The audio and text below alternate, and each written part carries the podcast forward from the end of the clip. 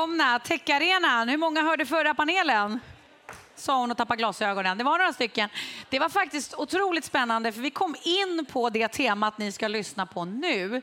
Kompetensförsörjning. För det är inte bara något som är i en panel och här i Almedalen, utan det är uppenbarligen ett stort också nationellt problem och inte bara i vår bransch.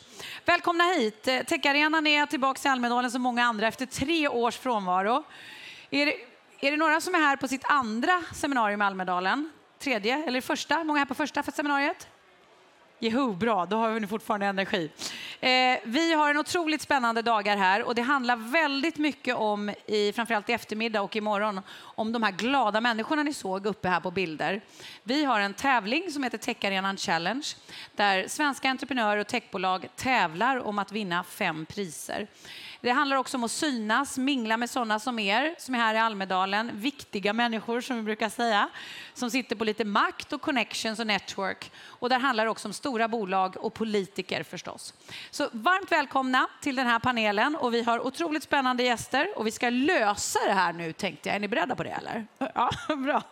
Så vi ska nu prata om vilket ansvar också företagen har själva för kompetensförsörjning. Och då vilka behövs mer när vi pratar om samhället i stort. Jag nämnde politiker innan. Kan vara annat som behövs också. Först upp på scenen, Peter Knutsson, vd Academic Work. Välkommen! Varsågod. Ja, ni har hängt med Tech Arenan ett tag nu, Academic Work. Ja, ett och ett halvt år ungefär. Aha. Ja, men vi avser att vara kvar länge. Jag är det är bolag? Du behöver faktiskt inte det här. Jag tar den om det kommer frågor. Eller? Men ja. Bolagen där ute, tycker är det samma du har sett tidigare bolag? Är det hög nivå, tycker du, på årets deltagare? Alltså, är man topp trettio här och bland då niohundra sökande, ja, då är man nog riktigt, riktigt stark, tror ja. jag. Så vi har varit runt och kikat lite, minglat. Vi är fem stycken från Academic Work här i år, och det är nog väldigt hög nivå, tror jag. Ja. Och ni är ju själva ett bolag som kommer från, alltså entreprenörgrundat då. Yes. Varmt välkommen! Tack! Då tar vi nästa upp på scen, och vi har Katarina Berg som är H R-chef på Spotify. Välkommen upp!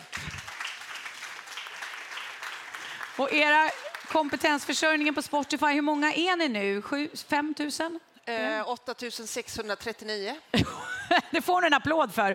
H R-chefen vet exakt på öret. trettionio till och med. Birgitta, du har varit med här förut. Vi måste höra dig idag. Viktiga frågor. Bergvall Kåreborn, som är rektor på Luleå tekniska universitet. Sist men inte minst så har vi Malin Freiman-Muetsi som är Head of Academy på Assessio. Välkommen upp! Vi skulle ha haft vd Per Cederholm, men har fått förhinder, så vi är jätteglada, Malin, att du är här. Yes. Jag nämnde då, vi pratade i förra panelen då vi hade vice utrikesminister med. Vi hade förra vdn för Scania med, som nu är vd för något som heter Steel Green, som etablerar sig i Boden. Men det som kom upp då, och även från Annika Winst, chefsekonom Nordea, var det är en kompetensförsörjningsbrist. Och det handlar inte bara om tech-ingenjörer, utan det är en stor brist. Och i de här möjligheterna som finns under pandemin, rådande läge, så kommer bolag som Steel Green upp. Och de behöver folk. Trots att vi, många av oss andra, tycker att det är deppiga perioder, så är det faktiskt, vad jag har förstått, en riktigt stor våg av möjligheter som har sköljt över just Norrland. Birgitta, vill du berätta? Vi hade ju en panel som heter Nya Norrland här för några månader sedan. Vad är det som händer i din region? Nej, men det är ju en otroligt eh, intresse för norra Sverige, och det har ju att göra med att förutsättningarna för etableringar inom basindustrin som vill bli gröna är väldigt, väldigt bra. Mm. Är kanske de, en av de bästa platserna i världen. Så att på det sättet, i och med att de, man får det drivet, man får det teknikkunnandet it i norra Sverige, så skulle jag säga att norra Sverige och därmed Sverige i stor utsträckning driver den globala omställningen för en grön industri som också naturligtvis måste bli en grön samhällsomvandling. Mm. Så att vi pratar om investeringar, det är alltid lite svårt, men om, bara, om ni tänker att det är lite mellan tummen och pekfingret, femton hundra miljarder. De kommande femton hundra miljarder de kommande tio tjugo åren. Det är helt otroligt.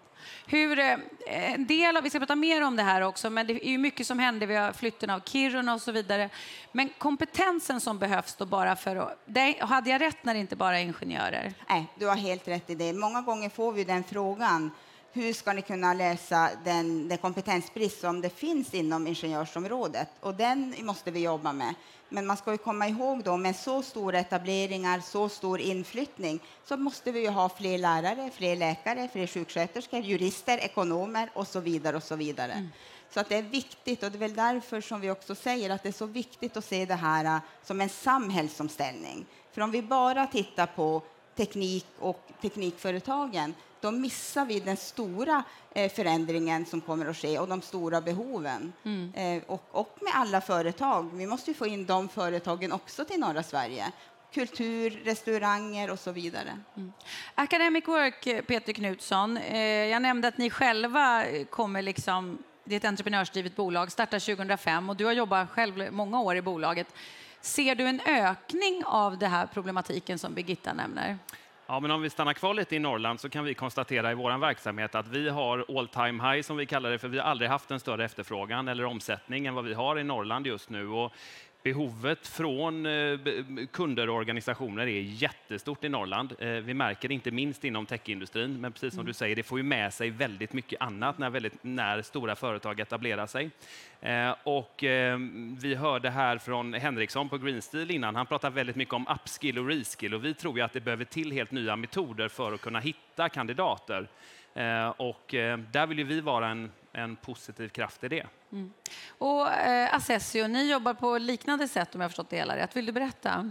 Precis, och vi kommer väl kanske lite in liksom steget före. Om vi pratar reskill och upskill så handlar det också om att veta vilka har potentialen och vilka har utvecklingsförmågan att faktiskt lära sig snabbt. Vilka har viljan och motivationen att lära sig ny kunskap och kanske ja, men förflytta sig både cirkulärt men kanske också stiga i liksom en successionsplanering. Och här vet vi att vi idag inte har en jättebra plan för hur vi tar hand om vår interna talang, och varken liksom cirkulärt eller på ledarskapsnivå. Och här vill ju vi komma in och börja liksom ge en plattform och jobba med data för att veta vilka individer man faktiskt ska satsa på. Så att vi kan säkra den interna rekryteringskompetensen. Mm. Och här har vi sett under pandemin att liksom den interna förflyttningen har ju ökat med tjugo procent. Oj, mm. Yes. Hur Spotify, hur jobbar ni för att säkra dels den kompetens ni har, men för att hitta nya? Vad är strategin? Strategin är väl det som vi inom H R kallar employee branding på svenska, hablababbla. Typ. Mm. Eh, och det handlar ju om allting du gör, allting du inte gör, allting däremellan är ju egentligen att försöka förklara vart vi är på väg, vilka vi är, vad vi vill se, eh, vad vi ska göra, vilken resa vi är på och försöka vara attraktiva. Mm. Och det är ju innan en pandemi, det är ju innan en talangkris, det är ju allting, så, så det är ingenting som man börjar med nu. Och eh, där är vi ju väl positionerade. Vi får in etthundranio tusen ansökningshandlingar varje månad. Och vi anställer eh, men, ungefär eh, hundrafemtio personer till men, tvåhundra personer varje månad. etthundranio tusen, jag måste säga, hur, hur går man igenom, eller kan man se bara på, alltså hur sållar ni? Det måste nej, man, ju ta typ alla anställda för att gå igenom etthundranio tusen. Alla. Nej, nej, jag har ett eh, T A-team eller ett rekryteringsteam ja. på lite drygt hundra människor som är placerade mm. i stort sett över hela världen eh, mm. med ett fokus i Sverige och ett eh, fokus i U S A. Mm. Och de läser ju såklart allt det där. Men det är ju också så att eh, vi är ett digitalt företag, vi har digitaliserat mm. oss och det har vi gjort med den processen också. Mm. Så med hjälp av A I och, och eh, olika lösningar, tekniklösningar, och sen så får du vara där och jobba på processen hela tiden. Mm. För du vill inte missa för att du är trött att du läser. Du vill inte Nej. missa de där duktiga människorna som bor. Och sen har vi lärt oss den hårda vägen. Du kan inte öppna upp. Ni vet det här som folk säger så här. Kan vi ta ett förutsättningslöst möte? Nej. Eller Katarina, skulle vi kunna ta en fika? Nej, utan det, allting måste men, in lite, i den här du är processen. Almedalen, nu måste du säga ja om någon kommer. Ja, ja. Det gör jag gärna gör för att det? lära mig ja. saker, men inte kanske för att jag har en son som ska in här. Det Nej. går inte, för då, då blir det för det första eh, inte jämställt. Har, det förlåt, blir inte har du rättvist. Fått den frågan? Jag har en son som vill jobba hos er. Alltså det kommer. Eh, hur många gånger om dagen? Nej. Jo. Eller bara jag som är förvånad, eller? Okej, okay, förlåt. Ja, det är ju liksom att jobba på T V på den ja. tiden. Ja, ja, men okej. Okay. Fantastiskt så. varumärke de andra ja. ord. Han är ja. civilingenjör, man kan tänka sig hålla i en sladd om han bara får komma in. Ja, ja jättebra. Mm. Ja, men det är, ju, det är ju grattis då, säger jag. Men jag tänker, Peter, alla bolag har ju inte den utmaningen. Liksom. etthundranio tusen ansökningar och vill Nej, bara hålla sladdar för att komma igenom dörren. Ja. Det är ju, det är ju helt fantastiskt att få över hundra tusen spontana ansökningar per år. Det är ju helt otroligt. Och det finns ju... I månaden. I månaden? Ja. ja det är mm. över en miljon om året. Wow. Eh, det skulle jag önska att vi hade också internt eh, till oss. Eh, de flesta är ju inte i den positionen. Ni har ju ett otroligt starkt varumärke. Eh, och eh, de flesta har ju inte det, utan man behöver ju... Eh, alltså, det stora problemet här är ju att väldigt många fiskar i samma sjö. Mm. Så att säga. Man letar efter, man har bestämt sig för att man ska ha den eller den utbildningen, och sen mm. har man bestämt sig att man ska ha den och den erfarenheten, för då kommer man passa jättebra in i våran verksamhet. Eh, och eh, här är ju Malin och vi ganska överens eh, i att vi behöver ju hitta helt nya metoder. Vi vill kolla mer på potential och talang än mm. vad man faktiskt har med sig tillbaka. För återigen, alltså det är ju en, det är ju en jättebrist. Man pratar om det här med sjuttio tusen och så vidare. Vi tror att siffran är ännu större än så. Den kommer bli ännu större än så.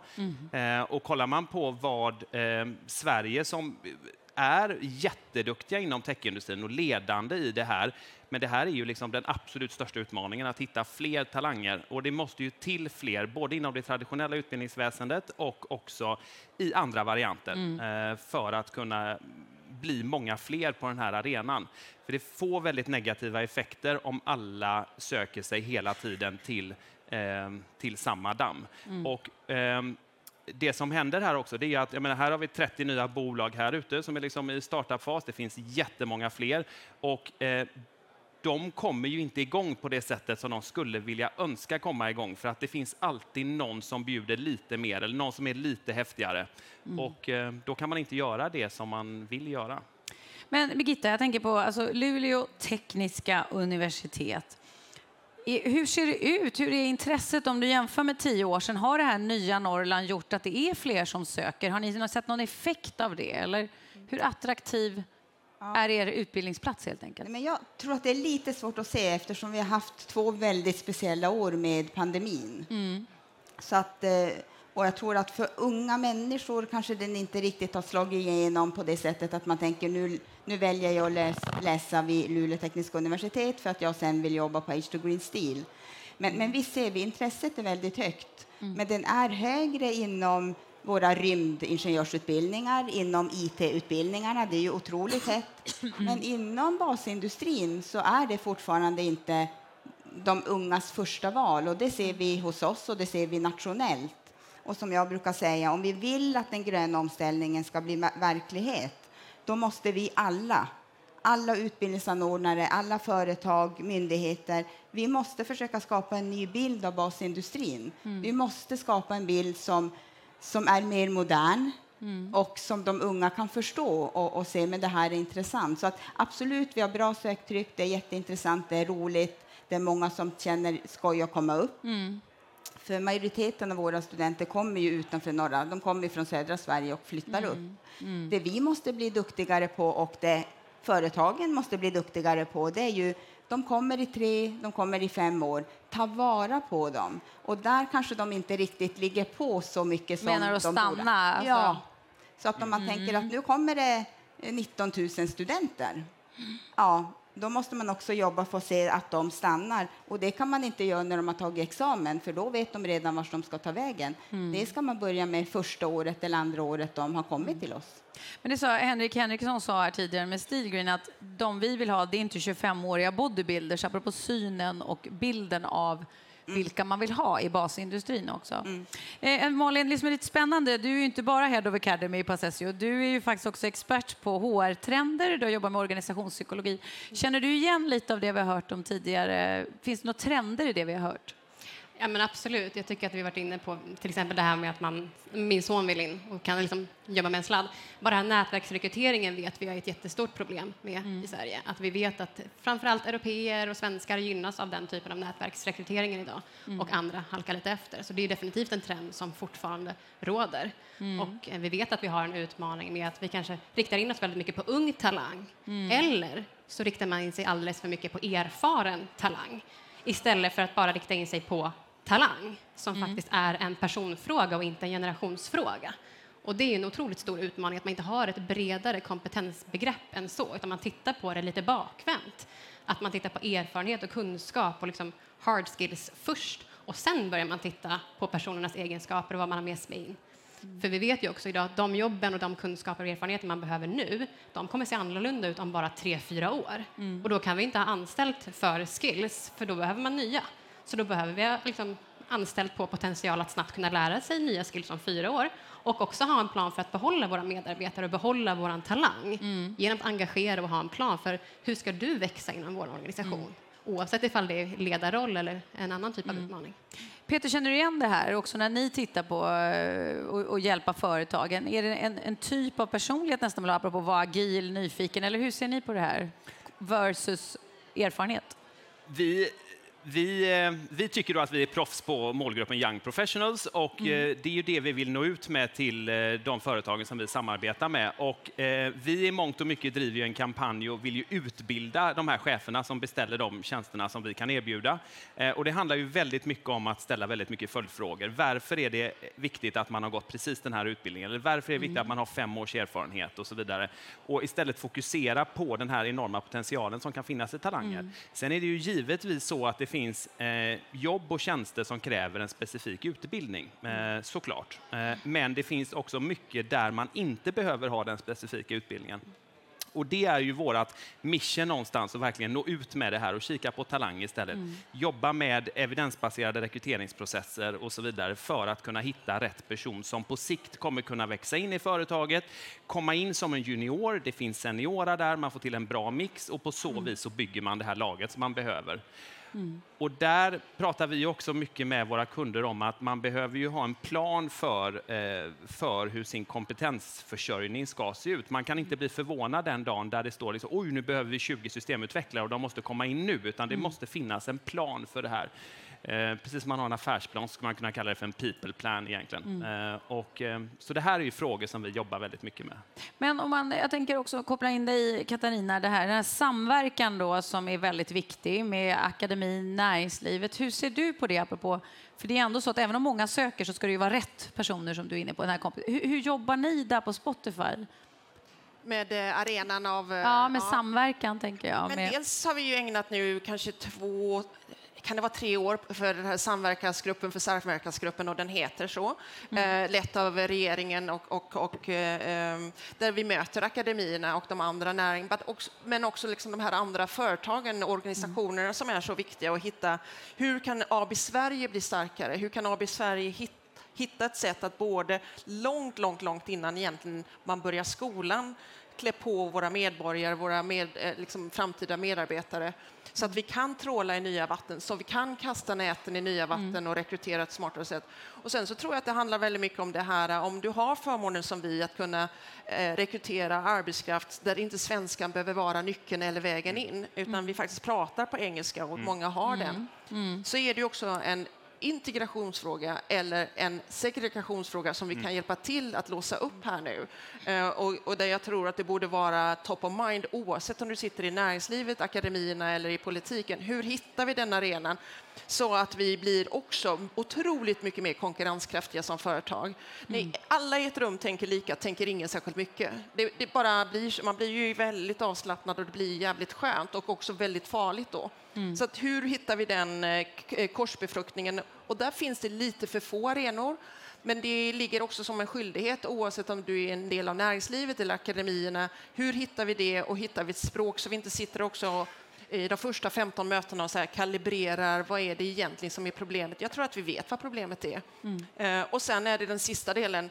All talang räcker inte att bara rekrytera inifrån Sverige. Vi måste mm. också öppna upp. Det måste bli enklare att rekrytera, att få ett personnummer, att komma in, att jobba, så att vi inte får både talangexodus eh, men också att det blir en liten, liten, liten lägre tröskel för den typen av talang som vi har i Sverige men inte tillräckligt mycket av. Mm. Och vi har hört, ni kommer att höra fler företag och vi har redan hört företag och jag är på ett sådant företag där det räcker inte. Det här gäller liksom bara att skyffla in rätt människor med rätt kompetenser. Mm. Och sen det som du är inne på, hur gör vi inte felet i skolan eller i företaget att ta död på den där nyfikenheten, det ständiga lärandet? Hur tar vi bort de här hindren, hinderbanan som gör att nej, men jag är färdig nu, jag är ganska nöjd nu, jag vill inte lära mig någonting för det kommer bara gå fortare och fortare mm. och fortare. Så hur klär jag på mig och hur möjliggörs det i organisationer, men också i skolan tror jag. Mm. Birgitta, precis, jag tänkte, hur, hur jobbar ni med det? Hur har, liksom förä- hur har utbildningen förändrats de senaste åren apropå kraven från näringslivet? Hur jobbar ni med det? Ja, men det vi gör, det vi har gjort nu som vi är väldigt stolta över, som kopplar också till den gröna näringen, det är ju att vi tillsammans med industrin har suttit och tagit fram fyra nya utbildningar.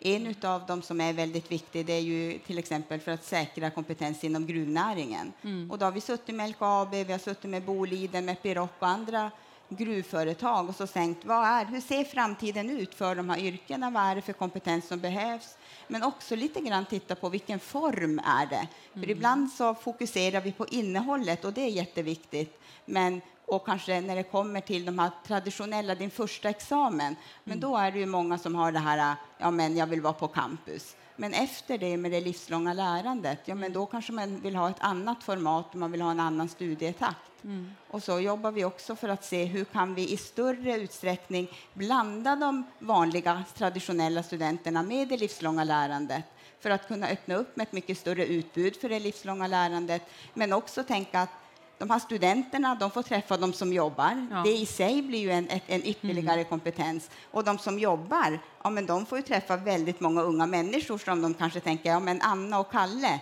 ja de var riktigt skarpa. Ja men de kanske jag ska fortsätta prata med. Mm. Så jag tror att får vi det här lite mer dynamik, mer integration och mm. mer samarbete, så får vi mycket bättre kvalitet på utbildning. Mm.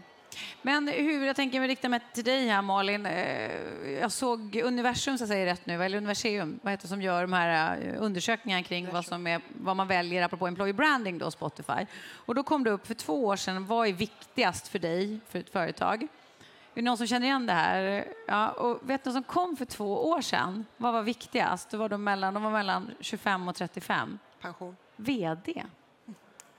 Vad har hänt där? Ska de vara influencers också? Eller jag bara känner så här, vänta, varför blev V D? Är det Steve Jobs som har skapat det här? Eller är det Stordalen? Eller jag ska vara här för övrigt, jag måste fråga honom då. Men är det så, Malin? Kan ni se liksom, vad väljer man efter idag? Vad är viktigt? När man söker arbetsplatser. Ja. Men idag är det ju viktigare att man faktiskt också jobbar för en organisation som står för samma värderingar som en själv. Mm. Och där man liksom prioriterar välmående och liksom välmående inom team, men också mig som individ. Och där är ju vdn nyckeln till det. För det är ju oftast liksom en, en hierarkisk modell där vi vet att det börjar uppe i ledarskapet. Mm. Både på vd-position men också på andra ledarskap. Mm. Och det är så otroligt viktigt att då jobba med sina ledare och ge dem rätt feedback för hur de kan göra annorlunda. Vad ska de göra mer av? Vad ska de göra mindre av? För att faktiskt främja ett välmående team. Och få individerna att må bättre och också prestera bättre. För det vet vi att det gynnar ju både individer, medarbetare och hela organisationen.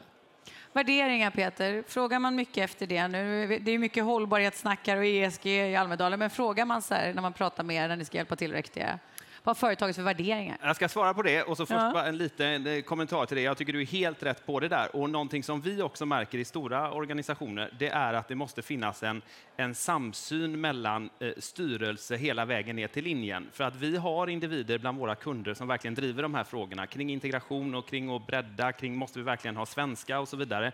Eh, men sen blir det stopp uppåt i organisationer. Det kan också vara tvärtom. Eh, jag tror att den är otroligt viktig, att det finns en samsyn i hela organisationen. Mm. Eh, så det vill jag kommentera på. Och sen då den här eh, undersökningen som vi refererar lite ja. till. Vi gör ju då en egen undersökning som heter ja, mycket bättre, som men är ändå, så ja. mycket bättre. Så ja. det behöver vi ju ta med oss. Eh, har jobbat Förlåt. med den i sju år tillsammans med Kantar Cito och eh, ja. har ju då stenkoll på de här frågorna. Eh, och då är det ju intressant, och även då bland techstudenter mm. här nu då, vad är det man vill ha och sådär. Och då kan man tänka lön och förmåner till exempel. Det kommer först mm. på fjärde plats eh, här nu under våren. Mm. Eh, det betyder inte att det är oviktigt, men det är nästan lite mer som en, ja det ska finnas där, en hygienfaktor.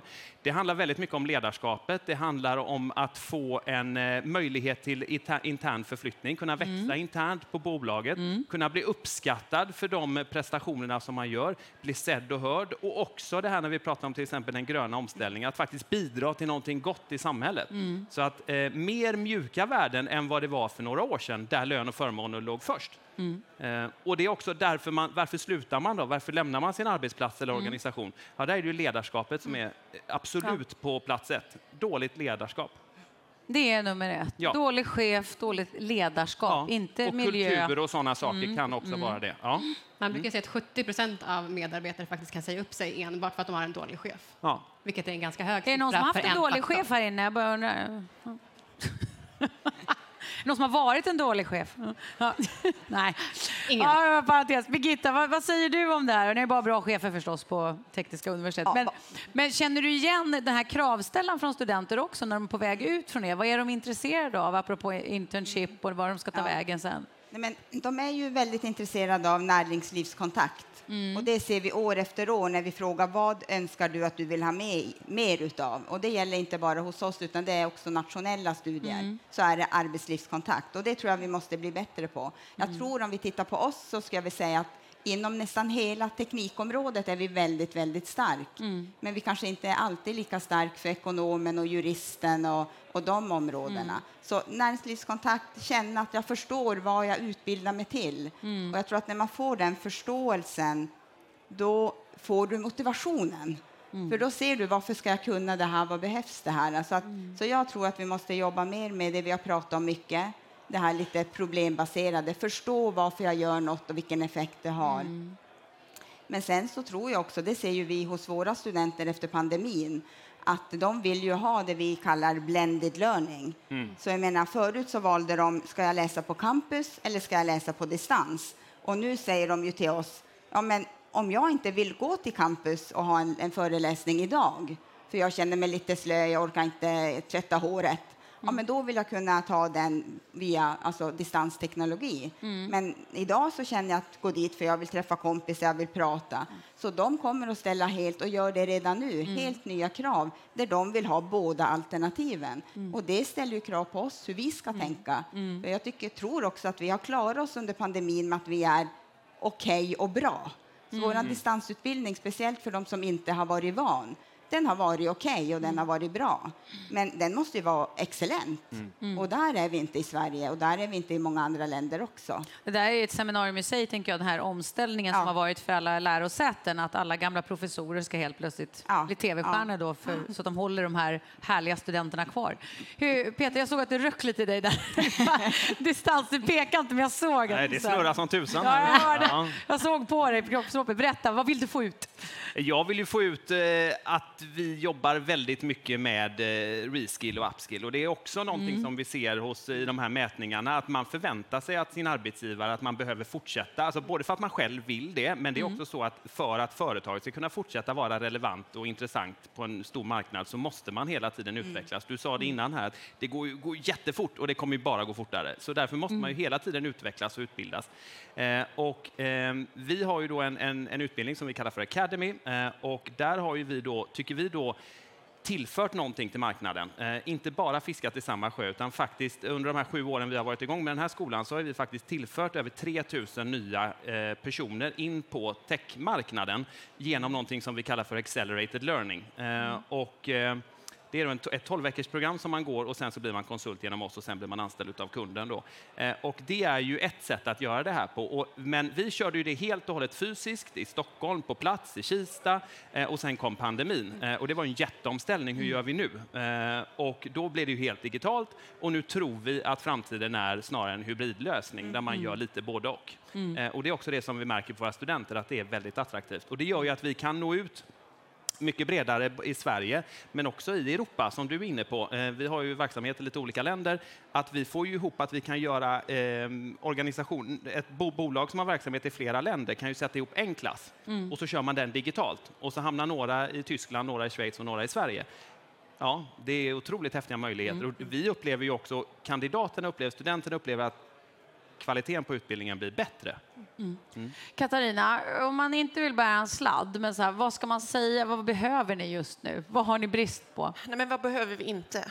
Alltså, ja. Om du är i hypertillväxt, har varit i hypertillväxt i tio år mm. och det här året eh, när det händer rätt mycket ute i det makroekonomiska läget, mm. eh, du ska ha bestämt dig för att du ska ta in mer än fyra tusen människor, så klart mm. att vi behöver alla, mm. alla sorter. Mm. Och jag tror att det viktiga är ju att du har en strategi också vad de sorterna ska vara. Mm. Mm. Och eh, för att prata ännu mer rikssvenska så pratar inte vi culture fit, vi pratar culture add-on. Eh, mm. Och det handlar ju om att det ska inte vara klonade människor, oavsett om de är ingenjörer eller om om de är kodare, eller om de jobbar på en finansavdelning, eller om de jobbar eh, mm. liksom med, med, med någonting som kanske är de mer kreativa yrkena. Mm. Och, och, och det tror jag är viktigt. Och hur, hur söker man det, och hur man, ser man till liksom att hitta det vid mm. sidan om att, har du ett körkort? Ja.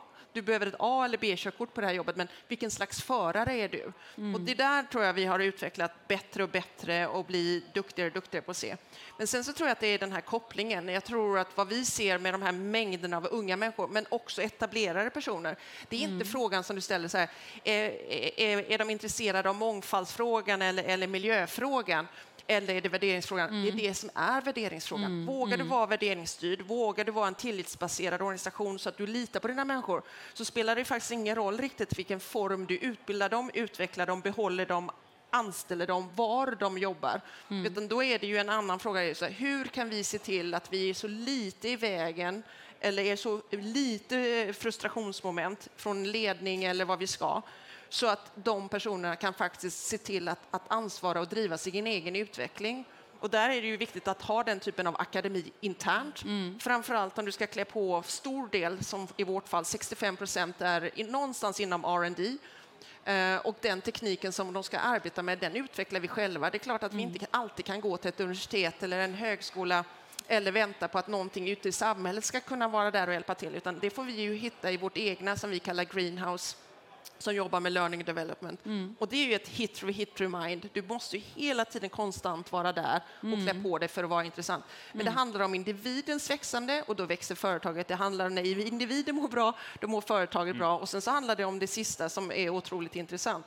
Hur tar vi inte död på liksom att folk är mm. otroligt eh, liksom, nyfikna hela tiden och själva har den där uppsö- uppsökande mm. kraften av att jag vill utveckla mig. Mm. Men duktiga människor vill jobba med duktiga människor, och, mm. och smarta människor vill vara med andra smarta människor.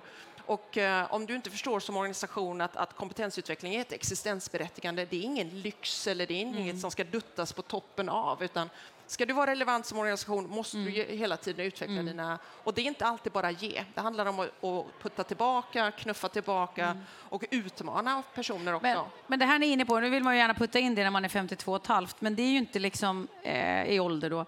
Det är ju inte liksom en ålderism här, utan Malin pratar ju också om att är du, har du en nyfiken personlighet, vill du lära dig mer, då verkar ju inte ålder heller spela en roll. Absolut inte. Utan det är viktigt att du har... Det är snarare mer attitydpersonlighet. Ja, det är personlighet. Vi, vi, det är så himla tråkigt, vi måste runda av. Men jag tänkte att det är ju faktiskt ett val. Almedalen kom till för att Olof Palme, det vet alla nu, ställde sig på en lastbil där på sextiotalet. Så att jag känner i varje panel nu eftersom tre års paus. Jag måste peta in någon politisk grej. Jakten på kompetens, eh, företagens ansvar för framtidssäkra Sverige. Då vill jag ju byta ut företagen mot politikerna. Vi har ett val i september. En one-liner nu från var och en av er, så att inte bara... För jag tror inte att största valfrågan, jag är jätteledsen, blir kompetensförsörjning. Jag, jag tror det kan handla om liksom, andra grejer, liksom, lite krig och ekonomi och sånt. Men om, vad skulle ni vilja säga? Ge en one-liner nu. Varför kompetensförsörjningen borde vara med på i alla fall topp tre av valfrågorna?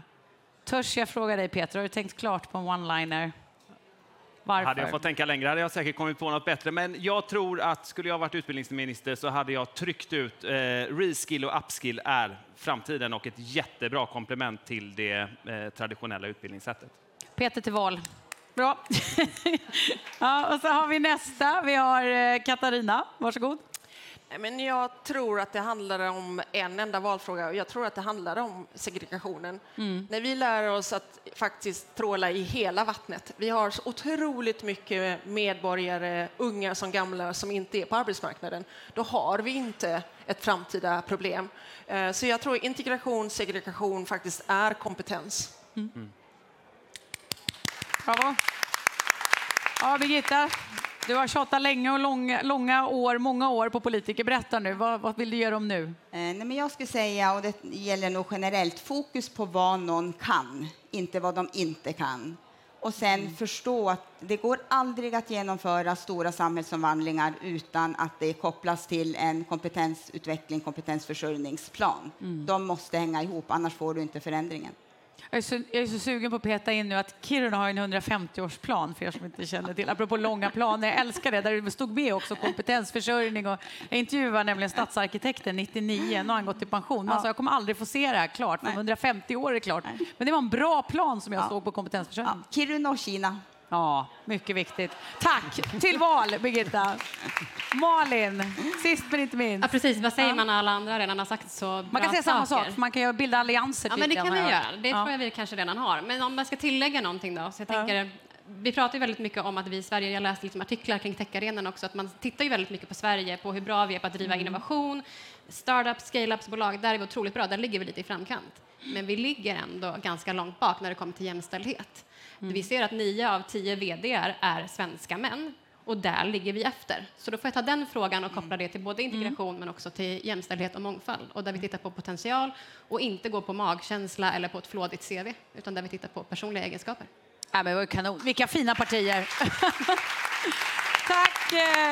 Tusen tack för en superspännande panel. Det regnar tydligen ute, men om det finns kaffe och hänga kvar här inne för er som vill. Tack så jättemycket. Välkommen tillbaka om en stund. Tusen tack panelen. Tack, tack. Tack ska ni ha.